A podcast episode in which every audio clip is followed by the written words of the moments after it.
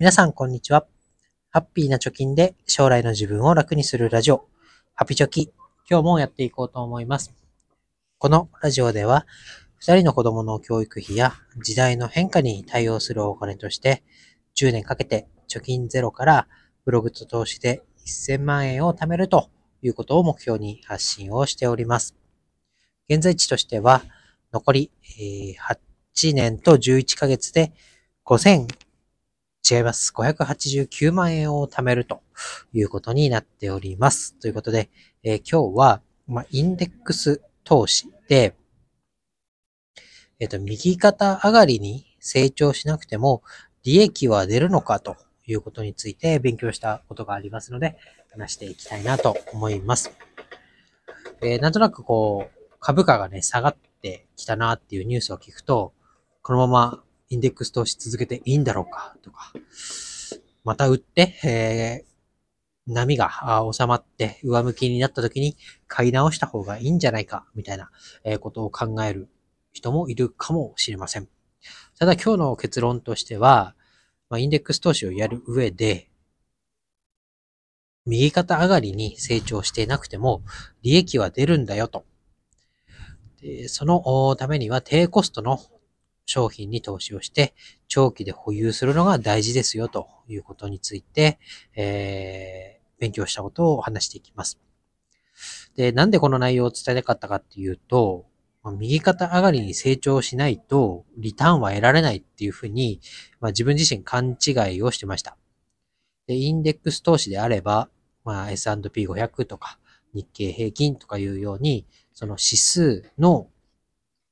値動きが右肩上がりに成長した分だけリターンが出ると思ってたんですね。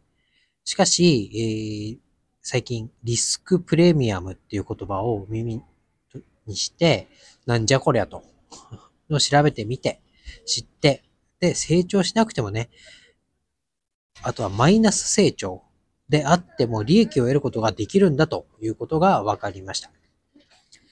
で、このリスクプレミアムっていうのは、なかなかこう言葉で、しかも勉強したばかりの私が話したところで、おそらく、えー理解されにくいと思いますので、えー山崎はじめさんが解説をしている記事の URL を貼っておきます。で山崎さんはね、えー投資はリスクプレミアムのコレクションだとか言って、このリスクプレミアムの理解することをとても重要視されています。で、簡単にどういうことかというと、まあ、投資をするってことは、ある程度リスクのある投資対象にお金を預けるということになりますよね。そうなった時に、現金とか債券とかあリスクがほとんどないと言われている資産とリターンがリスクがある投資対象と同じぐらい。だ現金で持ってても1%ぐらいのリターンがあるのに、わざわざ損する可能性がある株式に、えお金を投資しませんよねと。あ、違う。株式のリターンが同じね、え現金と同じリターンが1%であったら、わざわざ投資しないよねと。現金で持っとく方が安心だよねということで、わざわざリスクがある対象物に投資をするんだったら、ある程度のリターンは期待していいよねっていうのがリスクプレミアムという考え方。なので、まあ、例えば、株式投資で5%のリターンを得られると思う。そして、現金であれば無リ、無リスク資産のリターンが1%であるというならば、その、えーリスク資産、引く無リスク資産のパーセンテージをする。つまり4%がリスクプレミアムだよというような計算になるそうです。で、まあ、例えたらね、現金で持っておくリターンよりも株式に投じることで、プラス何パーセントぐらいのリターンを期待してますか？どれぐらいのリスクを背負ってますかということです。で、えーリスクプレミアム、さっきの例えで言ったら4%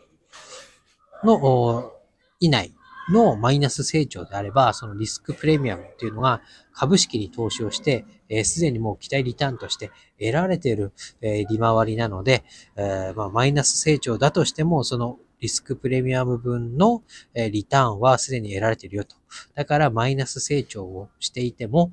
実際には利益は2%ってことになるのかな？は得られているよ、みたいな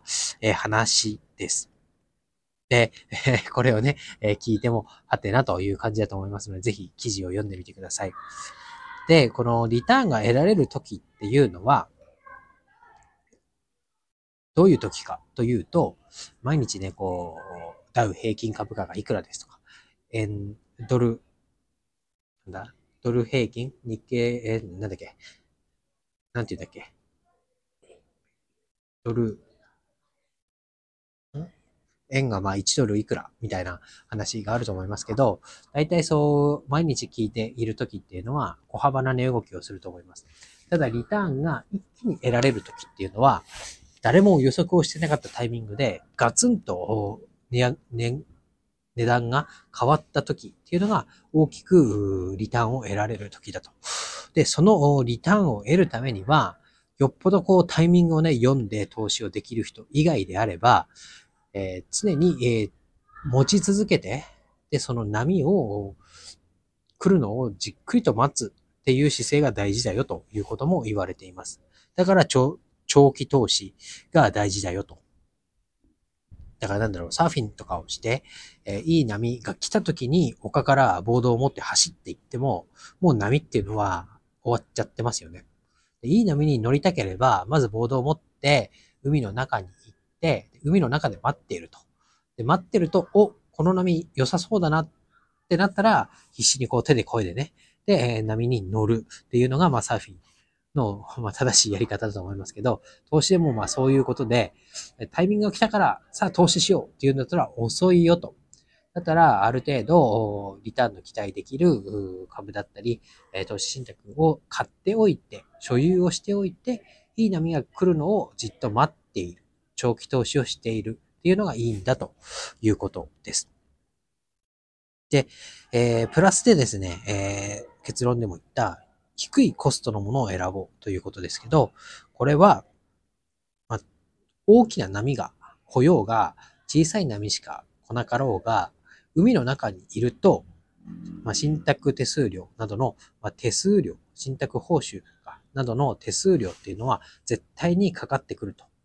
絶対にかかってくるものっていうのは少なく、少なく見積もって、えー、低い手数料、金額の安いコストの投資対象にかけておくべきだよということです。ちなみに EMAX スリム全米株式 S&P500 の信託報酬率っていうのは、まあ、最安と言われてますね。年0.008%。税込みでも0.1%切るような信託報酬率になっています。ということで、かなり今日はとっちらかった話になりましたけど、まあ、最後にね、リスクプレミアムっていうことも話しましたが、まあ、いろんなことを込み込みで考えると、やっぱり長期分散、そして低コストのインデックスファンドに投資をしておけばいいんだよという、まあ、励ます会みたいなことになっております。で、先ほども紹介させてもらった山崎さんはですね、こんなことも言ってます。自分にとって適切な大きさのリスクを納得した上で、全米株式のあ、じゃあ全世界株式のインデックスファンドでも買ってしまえば資産運用は完成するよとまで言っておられますので、えー、下手にね、個別株とかに、え、手を出すのではなく、慣れてくるまでは、全米、全世界などのインデックスファンドを買って、え、じっくり、大きい波が来るのを待っておくっていうのが一番ベストなんじゃないかなと思いますので、今日はお話をさせていただきました。今日は以上です。バイバイ。